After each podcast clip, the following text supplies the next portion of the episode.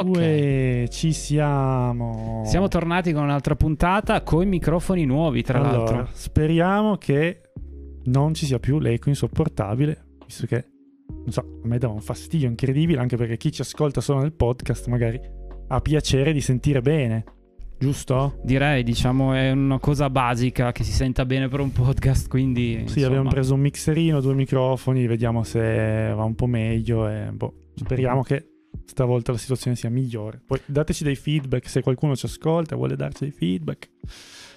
Bene. Ma- Prima cosa, come al solito, da veri Pubblicità. pubblicità. Ah, pubblicità. Seguiteci su Instagram perché abbiamo la nostra pagina dove mettiamo qualche storia, qualche informazione curiosa. Poi, ovviamente, queste live le ricarichiamo su YouTube e solo il podcast su Spotify e affini. Sì, Apple Podcast, lo trovate praticamente dappertutto, Sì, eh. Anchor spamma manetta. Ciao, ciao, grazie per essere venuto. Stiamo salutando uno dei nostri amici della Chuat. Ciao. Ma l'argomento di oggi. L'argomento di... A No. bomba. Vai! Basta, mi vergogno troppo. No, perché eri bravissimo, era proprio bella. Ma niente, allora, che sigla era? Era la sigla di? Jurassic Park.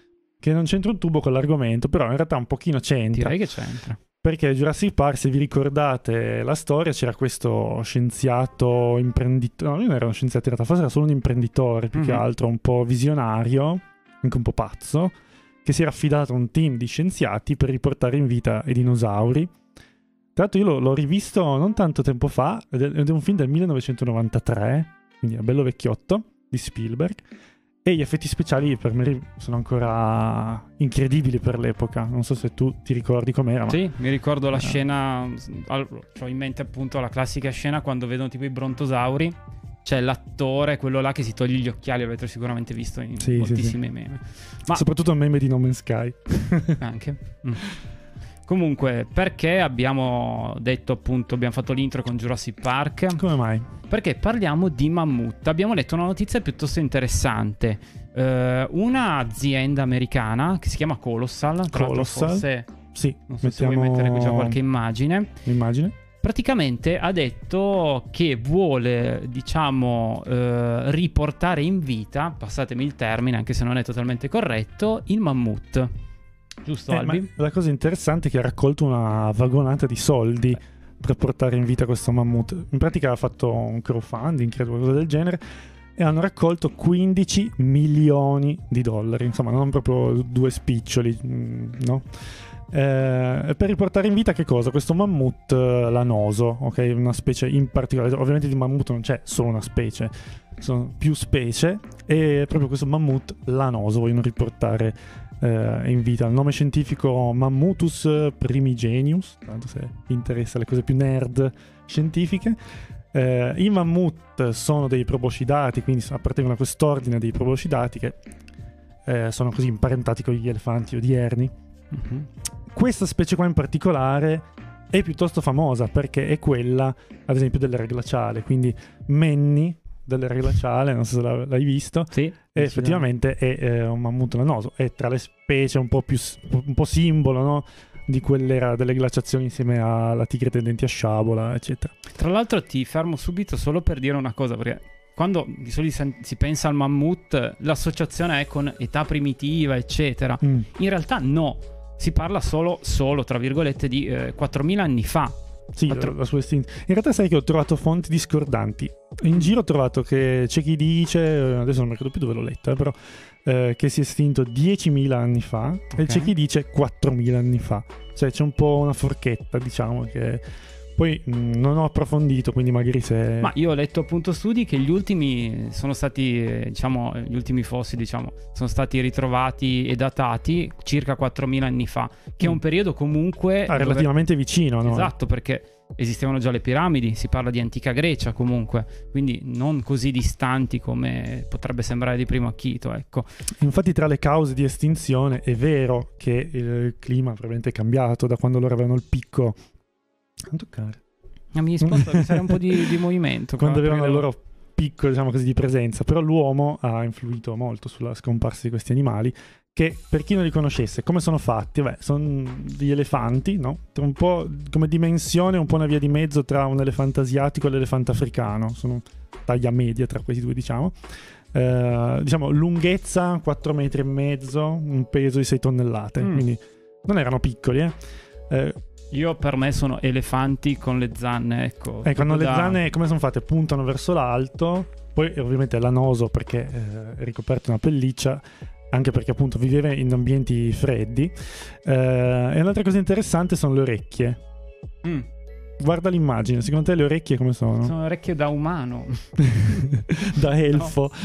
No, sembrano piuttosto piccole. Sono rispetto- piuttosto piccole, no? Eh, invece gli elefanti africani, ad esempio, hanno delle orecchie molto grandi. Sapresti spiegarmi questa differenza? Cioè, secondo te così hai intuito perché l'elefante africano ha le orecchie enormi, invece quello eh, siberiano, per così dire, ha le orecchie molto piccole. Probabilmente se avesse avuto orecchie giganti gliele gelavano in maniera incredibile.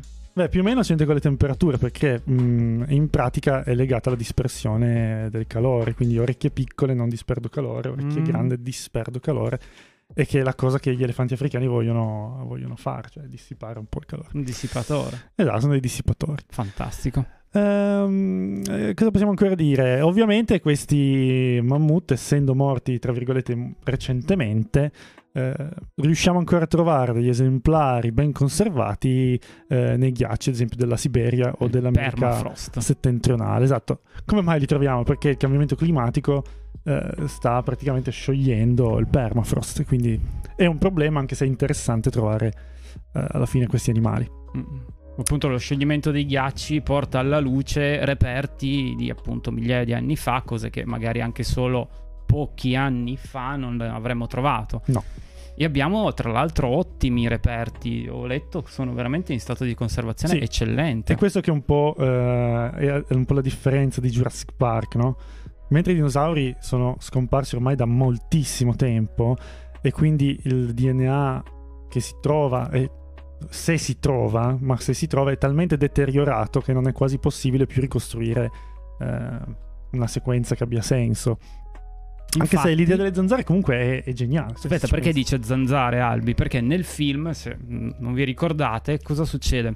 Ritrovano dentro un'ambra eh, una zanzara con all'interno del sangue di dinosauro. Quindi è Mm. per quello. Sì, infatti. Quindi- E, mm, e invece in questo caso qua si usano direttamente i reperti, insomma, di pelle o di tessuti molli che rischiano ancora di essere recuperati ehm, da quegli animali che si trovano in buonissimo stato, quindi eh, anche questo è molto curioso e interessante. Salutiamo tra l'altro Nigredo, grazie che si sente bene, che è un ottimo diciamo esperto d'audio, quindi ci fa Perché si sicuramente sente bene. Ah, Sì. ah, bene, grazie, grazie. Siamo contentissimi che si senta bene, anche perché ci stressava molto questa faccenda dell'audio.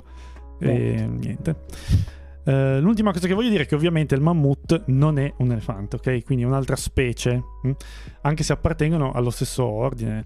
Eh, comunque, Ma qual è Ma- il piano, scusa, di questa ditta che non l'abbiamo effettivamente spiegato nel dettaglio? allora, il cosa vuole piano, il piano mal- un po' malato, secondo me, di questa ditta, di questa azienda, startup, chiamatela come volete, è puntare alla de-estinzione di, questo- di questa specie, di questo mammut. Probabilmente l'idea potrebbe anche essere applicata a tante altre specie, eh, però questa eh, Colossal, giusto si chiama così, vuole de-estinguere il mammut lanoso. Eh, Mi piace da estinguere, bel sì, termine. de-estinguere, un po', un po' così, un po' un'americanata, secondo me, se posso permettermi. un po' di marketing, dai, ci sta. Anche. infatti, volevo far vedere il sito, eh, se non faccio esplodere tutto, ecco. Il sito della Colossal è questo che ho messo qua nelle immagini, vedete dove parla di de-estinzione. Adesso chi ci ascolta, so che quando dico vedete viene nervoso, però ve lo dico io. Eh, c'è scritto de-extinction, quindi de-estinzione, condito da una serie di frasi abbastanza pacchianette, mm, un po', sai, un po' l'americanata, no? Esagerazioni. Ho solo letto And Colossal is the company that's going to fix it. Esatto, no? Proprio ci credono, ci credono un sacco. In realtà ci sono dei dati interessanti, tipo questo, dove adesso lo leggo anche, che ehm, entro il 2050, questa cosa qua l'avevo letto anche da qualche altra parte, il 50% delle specie animali saranno considerate a rischio di estinzione. Non vuol dire che si estingueranno, ma essere a rischio di estinzione comunque non è proprio il massimo. Se pensate al 50% vuol dire la metà. Eh, quindi qua è condito da altri dati che non stiamo a leggere più di tanto, però eh, comunque appunto... Ma vedete, il sito è carino, dai, il sito sì, moderno. mi piace, ben fatto, però appunto è molto pacchiano, molto pacchiano. Mm. E qua dicono portiamo indietro il mammut lanoso. E qua vabbè c'è un po' di gente. Sì, questi qua sono i due fondatori che sono eh, Giorgio Chiesa e Beniamino Lama. No, George Church e Ben due è un Lam. figo di Dio comunque. eh. No, no, sicuramente. Ma io penso che tutte e due, non so come dire, ehm, Nel loro campo. Sicuramente è una visione questo, ok? Uno può essere d'accordo o meno. Comunque, George Church è un docente universitario eh, di ingegneria genetica che eh, lavora ad Harvard, quindi non può essere un cretino. Eh, invece Ben Lam è più che altro un imprenditore, quindi questo potrebbe essere il Un punto debole, il punto debole della faccenda. Eh. Tra l'altro un'altra cosa che avevo letto, Albi, che eh, in tempistiche piuttosto brevi, parlavano di sei anni. Sì, mo- Quindi- molto breve. Ma anche perché il materiale, volendo, eh, c'è. Quindi, Mammut sotto il permafrost ce l'abbiamo. Eh, verrà poi ibridato con eh, DNA preso da pelle di elefante. ecco, allora, questa cosa qua è quella che secondo me è, un po' la parte che non funziona. Nel senso, Mm. eh, allora, innanzitutto il loro progetto di de-estinzione è relativo principalmente alla megafauna, ok? Quindi a questi animali grossi, ce ne sono tanti altri, tipo il bradipo gigante, no? Adesso- Ok. usano questi animali qua perché sono animali, eh, non so, specchietto per l'allodole, no? È un po' come quando il WWF nel logo mette il panda, non ti mette un insetto, perché il Mhm. panda piace a tutti, no? Quindi anche qua il mammut funziona per quello. E infatti hanno beccato 150 milioni di dollari. Se mettevano magari... 15, 15. Quanto? 15, scusa. 15 milioni di euro. Eh, se mettevano magari un animale magari più interessante ma più sfigato, che non piace al grande pubblico, non... Tipo il budrito del, Esatto. del Sudafrica. tipo un verme piatto, non so, una roba del genere, non, non avrebbero beccato un euro. Ehm, e loro cercano di giustificare il fatto che vogliono immettere di nuovo questo mammut nell'ambiente, perché comunque de-estinguerlo vuol dire dove lo metto, non è che lo metto in uno zoo, lo metto poi nell'ambiente, no? E, e dicono ok, noi lo mettiamo nell'ambiente, nella tundra siberiana, quel che è, Sì.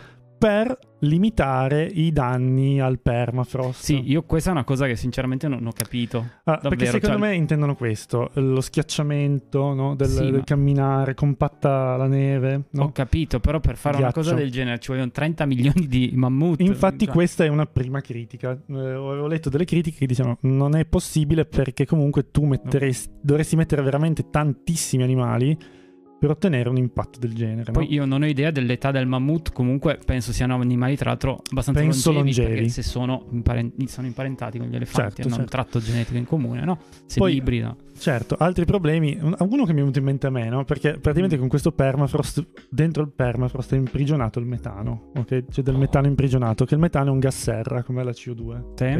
Eh, anidride carbonica. Il metano è CH4 per i nerd Forse della anche chimica. peggio dell'anidride. Eh, non mi ricordo sinceramente.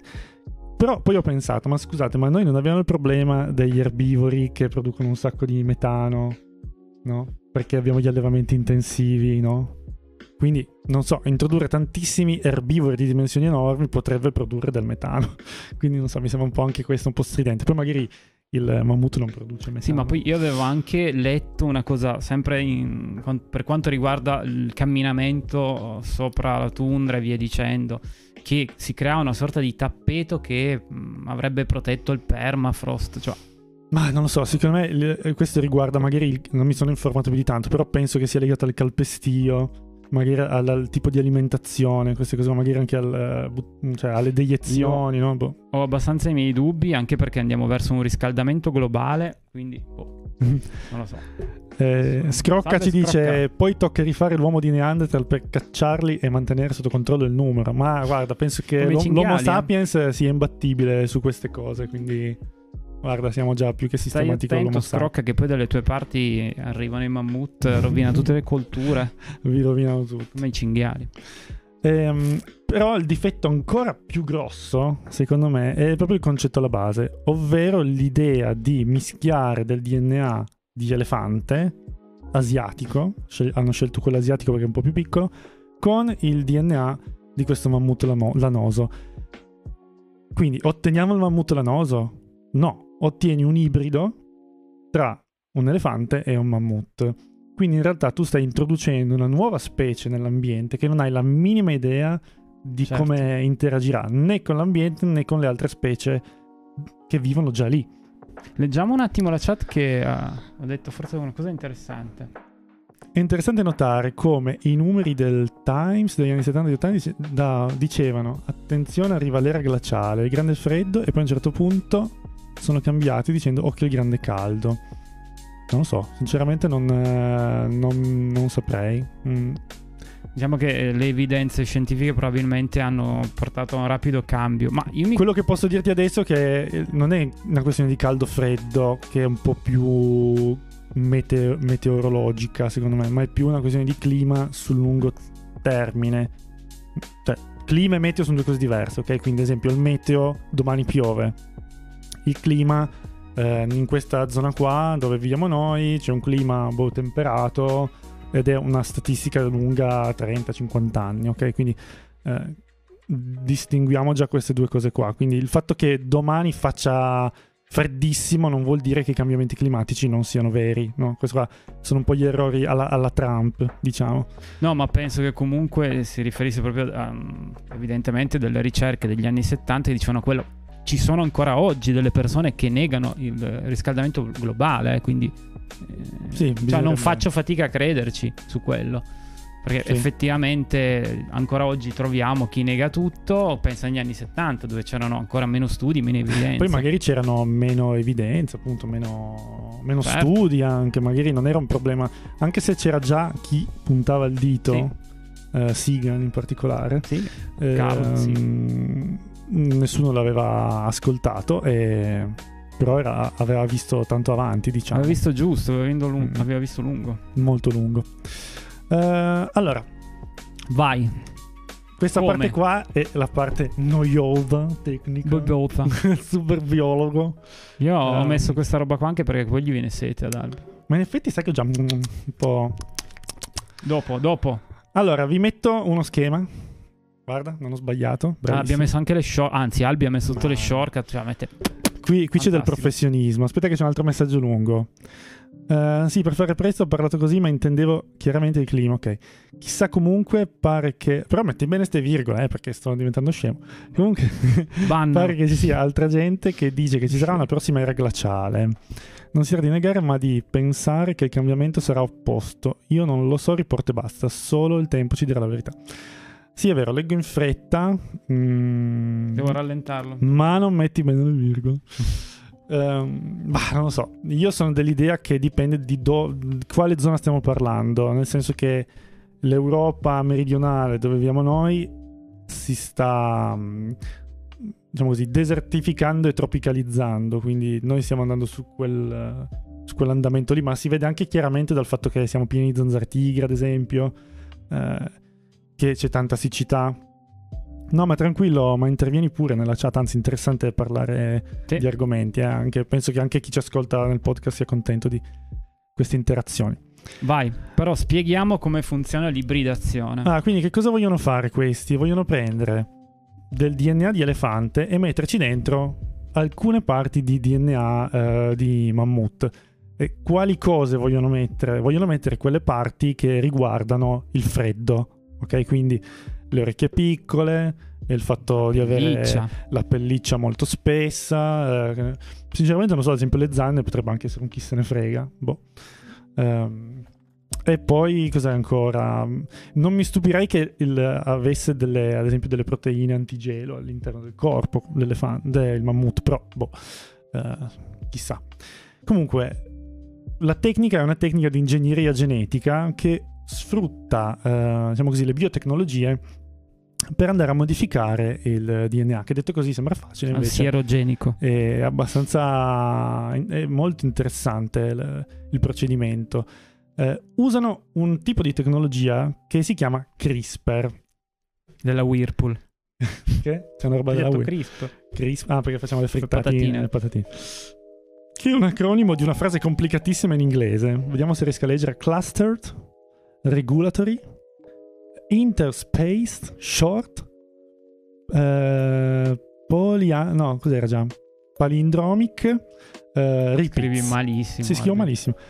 Quindi probabilmente c'è una sequenza palindroma, eh, bla bla. Questa qua si pronuncia CRISPR, ok? Quindi CRISPR. Allora, è una cosa veramente forte perché Mm. c'è una sequenza di mm, RNA chiamato guida che è collegato a un enzima che si chiama Cas9, ok? Ok, questa sequenza di RNA, se ho ben capito, tra l'altro viene progettato specificamente in laboratorio. Certo, quindi questo RNA è complementare alla sequenza di DNA bersaglio. Mm. Quindi che ne so, se il mio RNA è ATG, no? Il Beh. DNA sarà, ehm, cosa ho detto, ATG, quindi A... ATG, T, A, C, ok? Sarà esattamente speculare. Eh, ovviamente si andrà a incastrare su quello e la- la- l'enzima, che poi è una proteina, sì, eh, forbice per così dire, Cas9 va a zac, tagliare in quel punto preciso. Pensate che tutto questo avviene all'interno del nucleo. eh, ok? Specifico questo perché ovviamente i mammut e gli elefanti sono eucarioti, cioè hanno cellule col nucleo come tutti gli animali. Ma in realtà questa Cas9, questo enzima, è stato scoperto nei batteri per la Mhm. prima volta. È forte, Ehm, questo lo so tra l'altro. Ah, Ti alleggerisco, Allora ti sento un po' secco che raspi un po' Ma in vabbè, mi hai messo lì eh, le bottigliette. Ah, se vuoi stapparne una, bevi, eh. Cioè, non ti fa problemi. stappo. Boh, queste serviranno dopo, vi spiegheremo. Comunque, questa Cas9 è stata, diciamo, eh, osservata principalmente nei batteri, eh, dove veniva utilizzata, viene utilizzata da- appunto dai batteri per eh, combattere i virus. Un po' sì, perché è un casino assurdo. Per combattere i virus, eh, che riuscì appunto a ritagliare pezzi di DNA.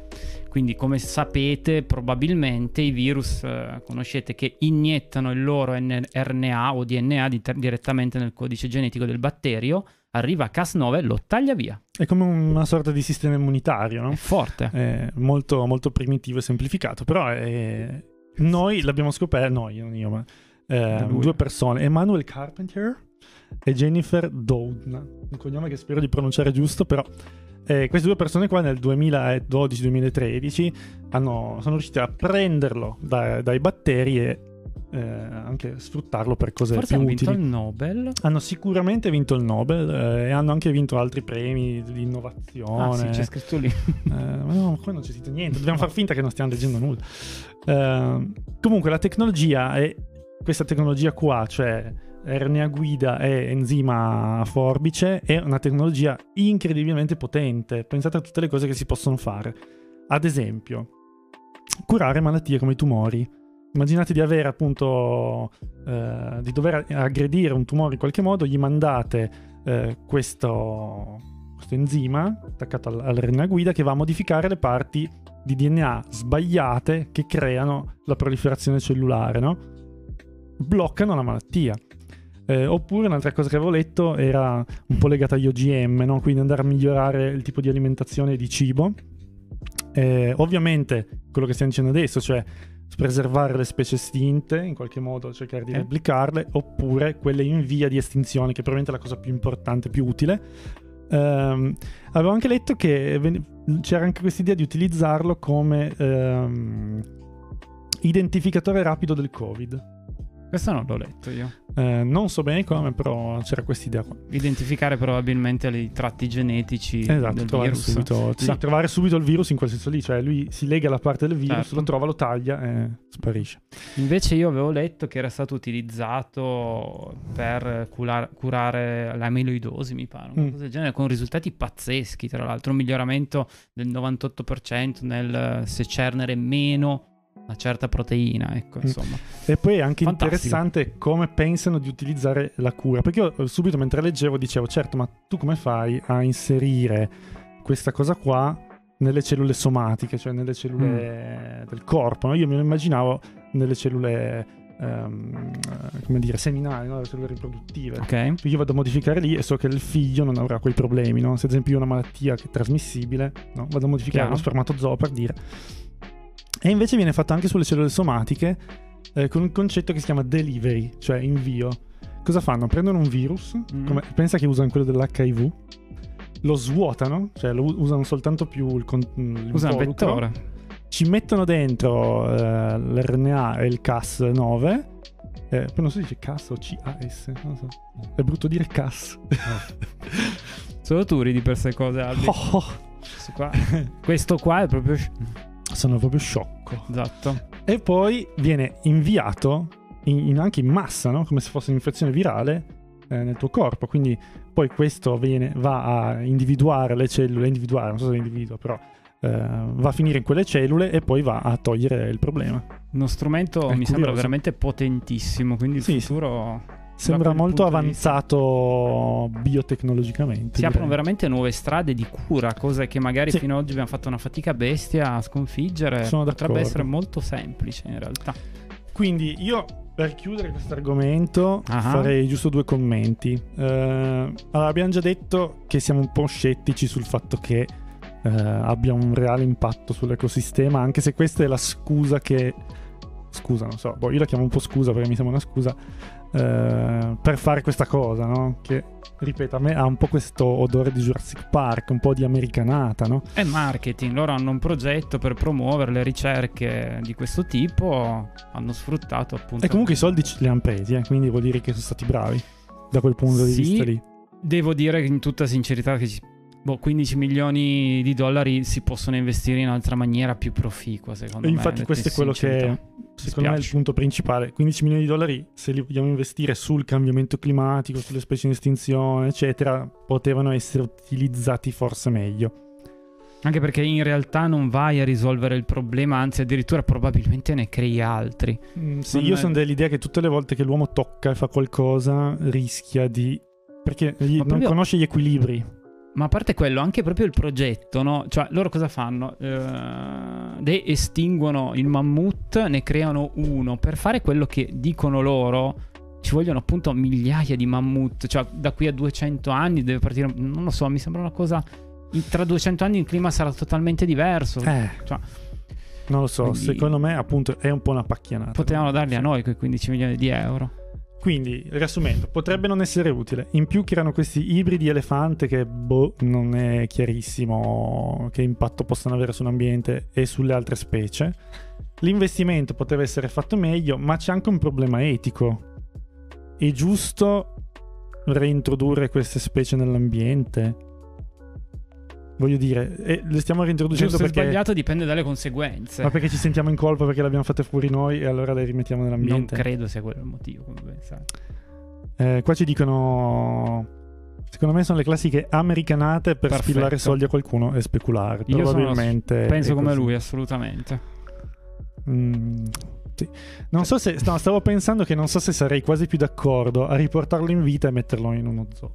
Pensavo a riportarlo in vita e poi uccido. Cioè, veramente fare un parco alla Jurassic Park. No, ma non ha senso. Però anche lì eticamente è corretto. No, più che altro vai a far soffrire una bestia per nulla, secondo me. E magari poi vive un anno perché non, non riesce a stare. Il dilemma etico, soprattutto, non credo che se lo pongano davvero. Ci No, scrive. loro di sicuro no, ma io da, da biologo me lo pongo. Cioè, mi chiedo, è una cosa che io farei? Non lo so, nel senso, è, è bello avanzare tecnologicamente, fare cose strane, fare... Però c'è sempre quel- quella domanda, ma è giusto che io faccia una cosa di questo tipo?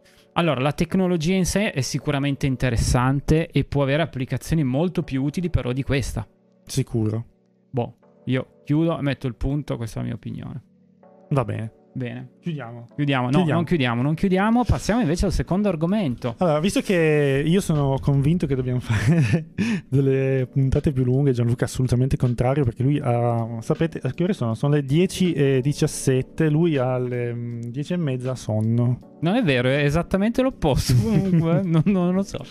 No, Aia. io mi stanco molto di più di te, effettivamente. No, io fino a mezzanotte l'una posso anche reggere. eh. Bruciando il mio cosmo arrivo. Comunque, questo era l'argomento un po' più serio, un po' più che ci interessava, mm, magari Esatto. anche personalmente. Parlo di Albi. Sì, sì, a me interessava moltissimo. Adesso parleremo di un paio di argomenti più leggeri. Il primo. Vedi, guarda, guarda, almeno mezz'ora, 45 minuti di puntata ci vorrebbero, infatti. Va bene, siamo a Eh? 45 minuti. Chiudiamo? no? No, siamo neanche a, qua- 39. neanche a 40 minuti. Beh, però c'è la sigla, effettivamente, Ecco, che porta via 10 minuti. Comunque, invece, il secondo argomento è più leggero. E tu, Albi, per introdurlo, cosa diresti? Ammazza così di botto. Sì, bruciato. No, ti dico, eh, io l'ho letto, adesso vi diciamo che cosa, e quello che mi ha colpito più che altro è l'articolo terribilmente clickbait su questo argomento. Beh, visto l'argomento in sé. non mi ricordo se ho messo un'immagine dell'articolo, mi sembra di sì. Andiamo a vedere un attimo. Eccolo qua. Voilà. Esatto, esatto. Leggi. Allora, innanzitutto non ho ben capito se la fonte principale è il Fatto Quotidiano o il Corriere di Milano. Penso il Corriere di Milano. Però il Corriere di Milano ha una data posteriore a quella del Fatto. Quindi- Allora, fatto. Comunque, titolo del Fatto Quotidiano, eh, non un giornaletto, non il Fatto Quotidiano. Fatto Quotidiano. Dai. Mostro Sirena. Sì, mi stai, sentendo fredda? No, no. Mostro Sirena ritrovato nell'intercapedine di un muro del Museo di Storia Naturale di Milano. Ha capelli umani, unghie d'uccello e pinne di pesce. Fantastico. Ok? Poi in piccolo c'è scritto una frase che è più sappiamo. Questo qua è una frase detta dal curatore della sezione di zoologia. eh. Più sappiamo e più ci rendiamo conto eh, che ci sono tantissime cose che non conosciamo. Allora adesso io leggo il titolo, leggo questo commento e mi viene da dire, vabbè, ma allora è una specie nuova incredibile che hanno scoperto. Cioè, quanto è clickbait questo titolo da 1 a 10? Abbastanza, quantomeno molto fumoso, molto fuffoso, Eh, ecco. Perché se vai a approfondire la notizia mh, è tutt'altra cosa. Ecco. io lo trovo veramente imbarazzante, ma veramente imbarazzante. Eh, Comunque, ah, tra l'altro, aspetta, la cosa bella è che dentro l'articolo non si parla mai, ma mai, eh, di un muro, dell'intercapedine. Sì, mai. effettivamente questa mi, mi giunge nuova perché la storia è un po' differente. Eh, Ah. boh, boh, diciamo che hanno colorato un po' l'articolo, ecco, passateci il termine. Vai, racconta tu qualcosa, ma. Niente, eh, bevo la. vai, bevi la tua, La il tuo mia- chinotto. Non diciamo la marca. Mm, si legge, spero, anche perché poi ci servirà. Comunque, fatto sta che al Museo di Storia Naturale, vero Albi? Ci sono sta cosa? Ma sì, si chiama, penso si chiami così. Sì? Comunque Museo di Scienze Naturali. Ah, Scienze Naturali, pardon. Ma no, il nome esatto non lo so, eh. Comunque st- c'è effettivamente una sirena. Se andate a vedere la foto su internet vedrete che è metà... è prima di tutto, pardon, è lunga una trentina di centimetri. Quindi Sì. veramente piccolina. Sì, eh. Esatto. Parte inferiore pesce, parte superiore invece umana, almeno sembra.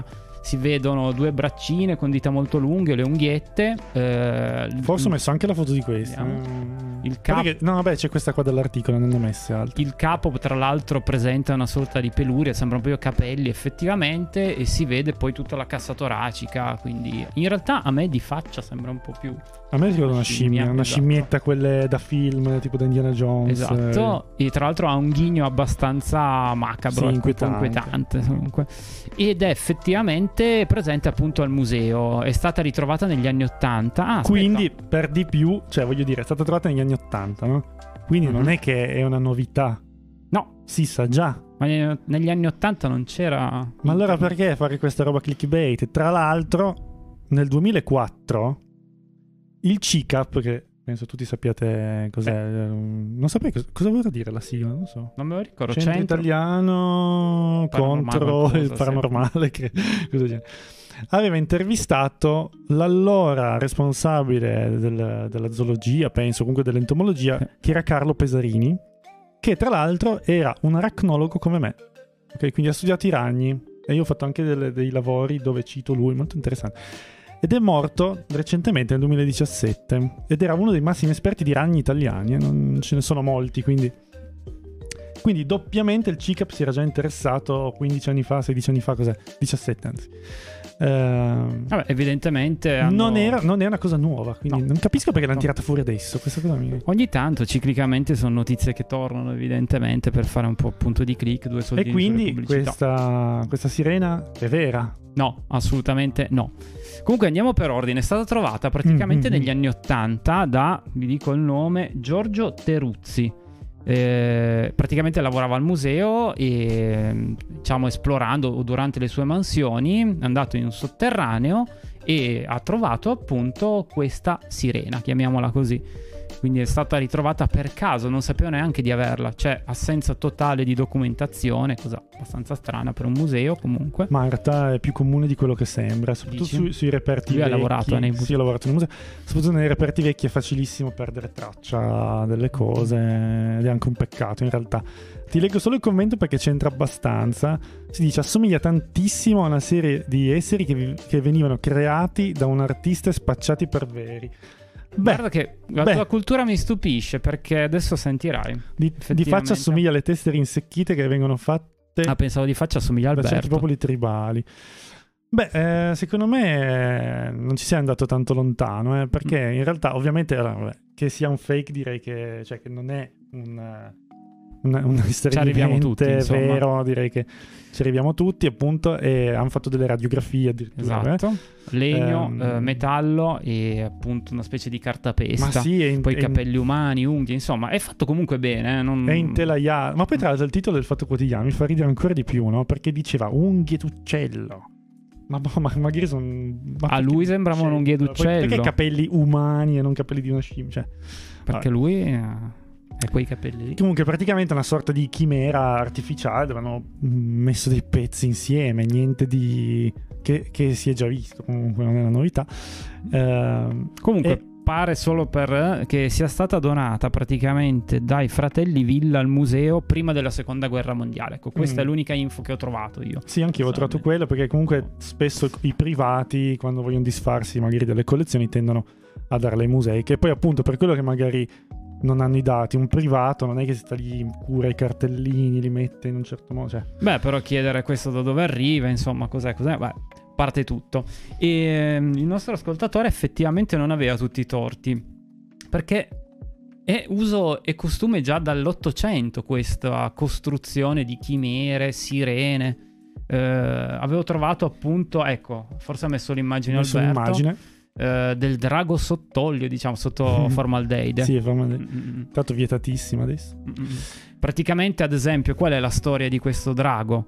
Eh, era stato spedito anche lì attorno ai primi del Novecento al museo di Londra, eh, da evidentemente dei tedeschi, non si sa bene perché, forse per prenderli in giro, eccetera. Eh sì, c'era un po' questa storia di, di in rivalità, giro. insomma. va.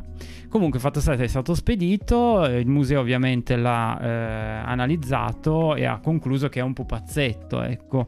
Ma eh, la realtà qual è? Colpo di scena. colpo di scena era tutto falso. Anche questa storia che ho appena raccontato, effettivamente, eh, è una storia inventata di un aspirante scrittore che, tra l'altro, poi ha trovato i fondi per fare un libro grazie a questa cosa. Esatto. È stato parlato, è stato parlato il libro sai di cosa parlava? di Draghi. Di Draghi. Cioè, non lo sapevo, ma è abbastanza intuiti- intuitivo, Esatto, no? sì, sì, sì. E quindi questo è un esempio, ma eh, tornando ancora Ma aspetta, più- aspetta, io ho una domanda da farti su questo drago. Allora, questo è drago qua... No, non drago. Allora, innanzitutto, secondo, diciamo così, eh, la nerd cultura, diciamo così, è un drago perché ha Quattro quattro arti e le ali. Secondo te è una creatura così perché non può esistere? In che senso? Non può, cioè, mm, Non può esistere. ma fisicamente? Cosa Fisicamente. Cioè, una viverna potrebbe esistere? Mm. un drago no. Perché scusa? Nel senso. C'è una motivazione, cioè la, la viverna. Ecco, perché? dice troppi arti. Esatto, perché non c'è Mm. nessun vertebrato che ha braccia, gambe e ali. Beh, cioè- cosa vuol dire? Solo perché non ne vuol No, ma creare delle ali da zero sarebbe un, è- è- un cambiamento della struttura anatomica troppo estremo. Per di più che, che sembrano dei braccini, delle braccia tipo quelle dei pipistrelli, Mhm. no? Quindi, Salutiamo Non- Nigredo, eh, tra l'altro. ah, ciao, grazie, per essere passato. Quindi, dal punto di vista della struttura, è impossibile, non c'è nulla nell'evoluzione dei vertebrati che possa somigliare a un drago. Non lo so, questo non sono totalmente d'accordo perché Io invece sì. dire? Nel senso, dai abbastanza tempo. Ci ma- vorrebbe qual- almeno qualcosa che abbia un abbozzo di cose del genere. O che ci siano delle scapole a punta, che ne so, che ci sia qualcosa del genere, ma non c'è nulla. Sì, però la tua domanda è che non può esistere. Ma che ne sai, magari. No, non- non- che non può esistere, no, che non, non è mai esistito. Ah, ok, così è differente allora, sì. Magari tra un futuro incredibile Appunto, potrebbe di essere. Komodo magari si Però evolve. solitamente i draghi sono del passato, quindi Mm. non è, non è possibile che nel passato sia esistito qualcosa del genere perché ha troppi pezzi. Ok, troppi pezzi, troppi pezzi. Noi andiamo in difficoltà. Uso, uso queste parole con la P solo per eh, testare questi Il- microfoni. non abbiamo l'antipop, ma abbiamo settato al meglio che Esatto. potevamo. eh. Comunque, no, eh, diciamo c'è ancora qualcosa da dire che forse. Eh, no, quello che volevo dire è di piantarla con i giornali, eh, cioè devono smettere di fare queste Vi denunciamo. stupidaggini clickbait, che questa mi dà veramente un po' fastidio questa. Non so se è perché lavoravo in un museo e allora mi ha un po' triggerato. Però in generale le notizie di questo tipo qua mi danno veramente fastidio. Io volevo ancora dire quella cosa che avevo trovato praticamente. A partire dall'Ottocento, effettivamente, questi fantocci erano piuttosto diffusi. Ah, giusto, giusto. Esatto, perché il primo forse era un capitano di vascello sempre ingre- inglese che navigando verso Oriente dei mercanti gli hanno venduto appunto un altro fantoccio di sirena. Lui l'ha portato in patria e ha fatto un sacco di soldi, tra l'altro. Da quel momento in lì hanno iniziato a comparire in tutta Europa questi fantoccetti di sirene, mostri strani e via dicendo. Quindi già dall'Ottocento abbiamo testimonianze di questo tipo, insomma. Ma erano anche un po' così per divertimento, magari. un- Secondo me. Ma certo, però magari tassidermisti dell'epoca appunto giocavano un Mhm. po' con su queste Sì, cose. quella, diciamo, la sirena eh, di questo capitano che aveva comprato si chiama Sirena delle Figi. Ma di Mm. sirene pare ce ne siano tantissime in Sì. giro, di, anche grosse, imbalsamate, queste cose qua. Sì, assurdo. Però sono tutti dei, dei fantocci alla fine. Beh, chiaramente. Comunque, sì, nel senso, sposo un po' ovviamente l'idea di Albi, perché che cazzo, ok che vuoi far Siamo soldi. family friendly. Vabbè, oh, direi che il linguaggio, dai, passiamo sopra. Bene, questo era il secondo argomento, invece, No, chiudiamo questa puntata con l'ultimo argomento. bello. Allora, prima vi dico quello che mi ha bocciato Gianluca, che Qual piace. Era un po', effettivamente era un po' palloso, sì, perché adesso è stata stilata la nuova red list delle specie a rischio, però va bene, va bene. Ne abbiamo già parlato anche non troppo tempo fa. Nel, Vabbè, però no, non è una cosa. Bisognerebbe sempre. Io lo lascio lì come notizia, diciamo. Ah, è stata martelli. rilasciata la lista, eh, la nuova red list delle specie, comunque in via di estinzione. Alcune cose sono migliorate, altre sono peggiorate. Eh, vabbè, ma un giorno convincerò Gianluca a parlarne di nuovo. No, no, vabbè, per carità, possiamo parlarne, ma adesso siamo già. No, no, vai- vai tranquillo, vai Era tranquillo. un po' pesante. Parliamo no? de- delle tue stupidate. Robe no, leggere. Della tua. Dalle nostre parti, tra l'altro, c'è un motivo per cui stasera ho portato questo. Sa, Il chinotto, faglio vedere. Uno per abbeverare Ah, Albi, vediamo se perché riesco a farla vedere con la 2. Che non abbiamo praticamente. fai vedere bene quel logo. Allora, innanzitutto il chinotto, molto buono. Lurisia. Esatto, il chinotto della Lurisia. Spero che si veda. Purtroppo sulle bottigliette moderne hanno il logo veramente piccolo e quindi non si vede Non benissimo. penso sia, sia visibile, sai. Lo Vabbè, facciamo tanto vedere noi abbiamo una foto adesso. come immagine. Perché tutti conoscete ovviamente il chinotto della Lurisa, la gazzosa, piuttosto che la classica acqua. E mm, c'è una storia però interessante dietro. Io Questo bevo. non tutti la conoscono. Innanzitutto, ecco, no, io volevo farti, volevo proprio chiederti cosa vedevi nel logo. Allora, prima guardo quello sulla bottiglia per vedere Io se... bevo, intanto bevo anch'io perché se, se basta. parlo qua non mi sento nessuno, se parlo qua mi sento. Eh, guardo il logo sulla bottiglia per vedere se è diverso da quello dell'immagine. Un pochettino, sì. È un Bene. po' diverso, in realtà sì. Eh, c'è un omino con un Mhm. casco, un secchiello, una lampada e poi delle robe che non capisco lì di fianco. Riesci a vedere? Ah, hanno cambiato tra l'altro il Non, non capisco cos'è, sembrano dei, dei tondini. Sì, quelli penso che siano i frutti per fare il chinotto, queste robe qua. Sì. Ah, Mm-mm. Giù, ah, vero, beh, certo, c'è il cesto con Esatto. i frutti dentro. Il logo invece originale dell'acqua è quella che vediamo eh, a schermo, chiaramente, quella in alto. Descrivilo per chi ci ascolta. Allora, c'è sempre una specie di pompiere rosso comunista, ecco, con una, una, mm, lanterna in mano e c'è una specie di, mm, diciamo, getto d'acqua che sembra sgorgare da un muro. E quello penso che sia abbastanza evidente, insomma, Sì. dalla foto. eh. Sì, sì, si capisce abbastanza bene. Ok. Connessione chat. Ok, sta. No, ma quello lo dici in continuazione. Perfetto, eh, riferisce proprio alla leggenda eh, che racconta come è stata trovata la fonte Lurisia, che è piuttosto interessante, come dicevo prima, perché forse non tutti sanno la storia. La storia è questa. Praticamente c'erano dei minatori che stavano scavando, a un certo punto picconata, eh, bucano una, diciamo, una falda da, Una sorgente. una sorgente, esatto, esatto, che allaga tutto il cunicolo.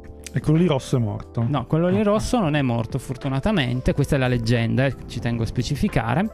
Il giorno dopo, anzi nei giorni seguenti, hanno fatto defluire l'acqua eh, all'esterno che ha formato una sorta di laghetto, una sorta di pozza. Mm.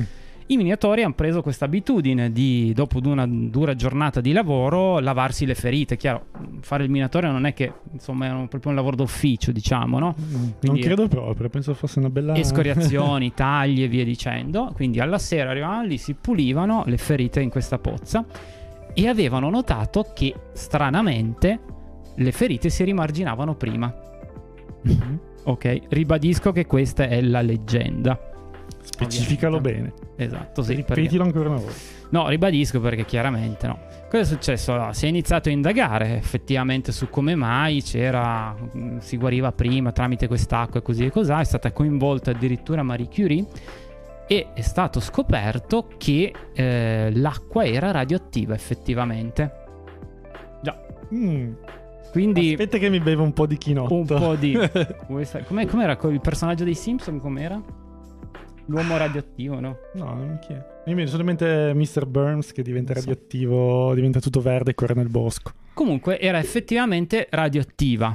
E negli anni 40 si sono utilizzati queste fonti, in particolare quella di eh, Santa Barbara, se non ricordo male. Metti di nuovo il, il Ah, foto dello- scusami, ti rimetto di nuovo Sì, l'immagine. perché vedi, fonti Santa Barbara, Fonte di Santa Barbara di Lurisia, che è un comune montano del dalle Piemonte. nostre parti, tra l'altro, quindi è una storia nostra, ecco. Mm.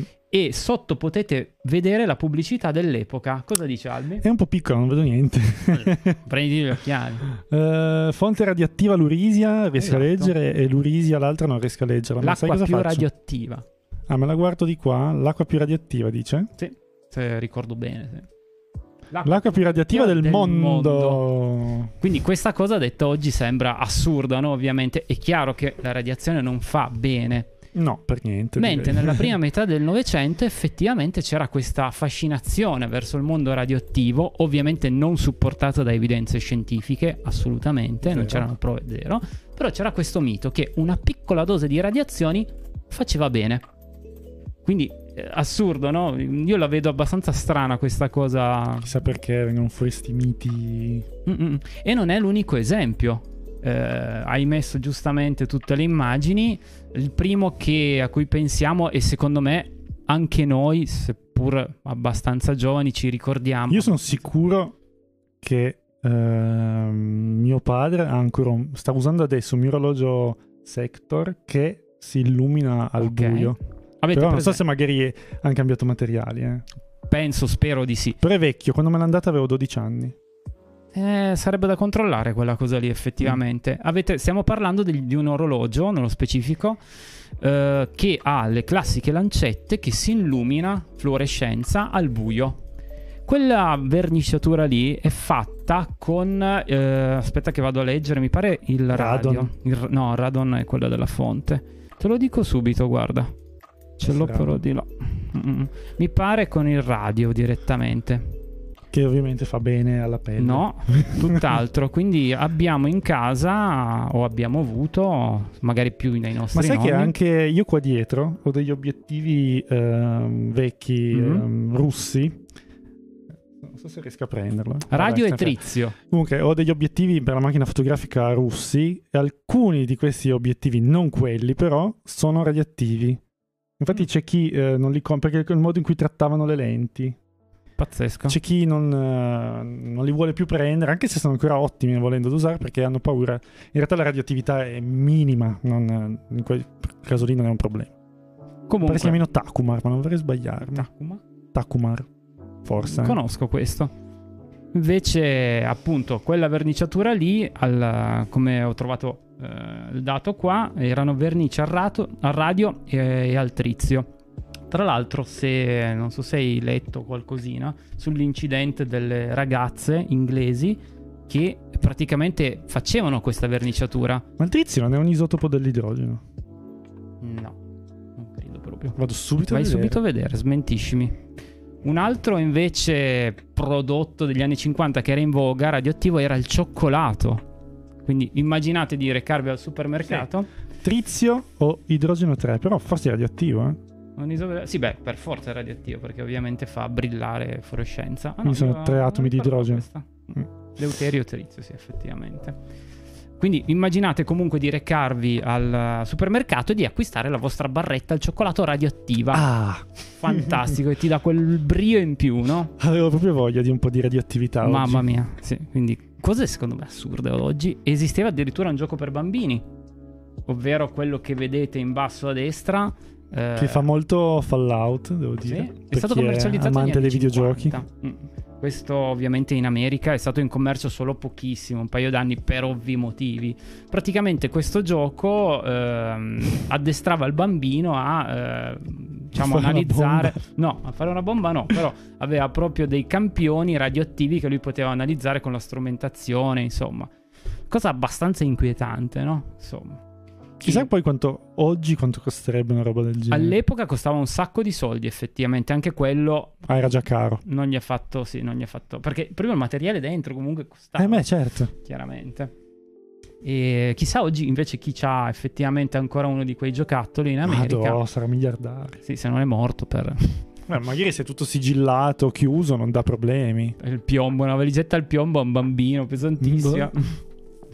Ok, altri, caratter- altri prodotti caratteristici erano, pensate, adesso vi dico il nome, sono tutti nomi un po' difficili, c'era il Raditor, che era una sorta di tonico, immaginatevi delle botticine... Il tonico di Luigi. Esatto, il tonico di chi ama. Comunque, queste botticine di tonici che eh, diciamo mh, regolavano l'organismo, quindi Po- ti tipo davano una o- botta in. Omeopatia, ma al contrario. Sì, sì, sì, ma tutto è nato da una leggenda perché ovviamente non ci sono prove, anzi, casomai bomba atomica uno dovrebbe dire tutto l'opposto, no? Il Raditor e un altro strumento molto utilizzato dell'epoca era, il radio en- endocrinator. Eh, quello, eh, scusa. No, Era a me una fa, un po' ridere perché Radio in endocrinator. piemontese, green, vuol dire... Ma tanto non lo sanno, non lo sanno. Ma tu diglielo. Non lo, Ma diglielo. non lo voglio dire. Green maiale. vuol dire maiale. Comunque, fatto sta, immaginatevi una scatoletta eh, da passare sopra le vostre ghiandole endocrine, anche Ah. qua per regolarle. Soprattutto eh, fa bene se lo fai subito dopo aver mangiato la barretta di cioccolato Sì, radioattivo. devi fare attenzione perché se superi un tot di radiazione, ciao, eh. Mamma mia, che robe allucinanti. Quindi, in questo contesto, però, quello che voglio dirvi, eh, non è assurdo pensare a Lurisia che pubblicizza l'acqua con appunto evidenziando eh, il fatto che era la più radioattiva di tutte. Siamo belli, è la più radioattiva. Quindi in quel tempo effettivamente è una Stranamente cosa abbastanza- oggi non è scritto da nessuna parte. Strano, eh? Strano, eh? No, comunque a parte tutto sto chinotto è buonissimo, anche un sacco. Sia Eh, il chinotto che anche l'altra. Non fanno anche In realtà, allora, ho brillante, o quella li- tipo una limonata. Gazzosa. Ah, la gazzosa. E, mm, ho letto comunque il rapporto dell'ARPA. Le due mm, sorgenti principali erano quella di Garbarino e quella appunto di Santa Barbara. Quella di Santa Barbara è ampiamente sotto i livelli dettati dalla legge per commercializzare, quindi è leggerissimamente radioattiva, ma pochissimo. Mentre quella di Garbarino invece è alta. Quindi non è stata più utilizzata per eh, la produzione di acqua in bottiglia piuttosto che chinotti e vari. Da un bel po' di anni possiamo andare più che tranquilli. Ma sì, ma comunque. Cosa vuoi che sia? Ma in, in realtà, guarda, Io leggevo che ad esempio anche a stare eh, tanto sottoterra, per adesso noi ad esempio siamo sotto, siamo un piano, in un garage praticamente, quindi Siamo siamo, un po' sotto e, 200. e qui stiamo assorbendo più radiazioni rispetto a due piani più sopra volendo. infatti fa più caldo. Ci sta, ci sta smuovendo tutti dietro. Io sono convinto che qualche pazzo pronto a chiedere i benefici della radiazione lo troviamo anche oggi. Hai ragione. Mi sa di sì. Hai ragione, scrocca soprattutto a livello termale. C'è chi crede, ci sono, mi sono fatto anche un giro su dei siti. Pensavo sono, alle terme ci fossi fatto un giro. No, no, no. Eh, dove appunto si pubblicizza questa caratteristica della propria acqua. E quindi è dura comunque a morire questa leggenda, seppur non ci siano evidenze, ma la gente è così. Si sa come mai. È dura a morire, l'hai usato casualmente? O... Casualmente, giuro, non è stato bravo, pensato. bravo, bel- bel- bella gag. Ma va là. Eh, direi niente, quindi possiamo stare tranquilli. Oggi, fortunatamente, non è stata più utilizzata quella, quella fonte.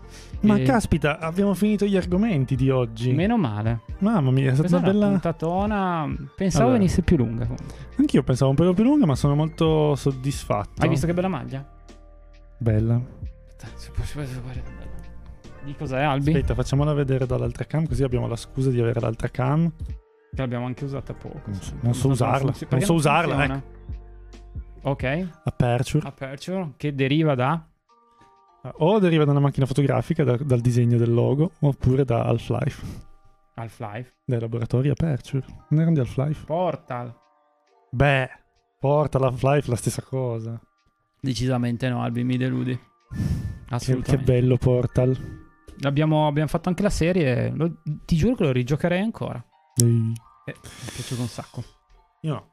Eh, anche se mi piace un sacco. Boh, Niente, io direi pubblicità. che vi ricordiamo per l'ultima volta, oggi, poi lo ricorderemo all'infinito. Calvi di- è fissato con la pubblicità. No, perché siccome abbiamo tutte ste robe, eh, mi dispiace che non le, non le poi non se le fila nessuno. Ah, quindi Instagram c'è, Facebook C'è. c'è, Check. Spotify C'è. c'è. Spotify va molto bene, devo dire. Sono molto contento. Infatti volevo anche fare un saluto a tutti quelli che ci ascoltano e basta, che sai cos'è che mi dispiace del podcast? Che non ricevi feedback. Eh, Cioè, magari un- solo quanti ti seguono e quanti Vedi su YouTube, su YouTube ci siamo? Su YouTube vedi un mi piace, un commentino, qualcosa. È un peccato che il podcast eh, sia meno interattivo. Eh, beh, comunque funziona, quindi... Sì, mh, devo dire che va molto bene, assolutamente. Va. Sono contento. E niente, seguiteci su tutti questi canali e ci vediamo la settimana prossima. Magari facciamo qualche live gaming, ma mm, Sì. come podcast ci vorrà una settimana, quindi ti giocherà a trovare degli argomenti interessanti. Adesso Eh, ce l'abbiamo la sigla, almeno Albi. No, no, ma non la metto più quella sigla. Ma è bellissima, l'ho fatta io. Ma no, è proprio per quello. Già, la musica che avevo trovato io, niente. La sigla, no. Niente. Mamma mia. Zero. Una Disagio. persona molto amara. Quindi, ehm, niente, vi salutiamo, ci vediamo giovedì prossimo. Grazie per averci seguito. Alla prossima. Ciao. Possiamo dire sigla anche se non c'è. Sigla che non c'è. Oppure fai la musica di Jurassic Posso Park. fare?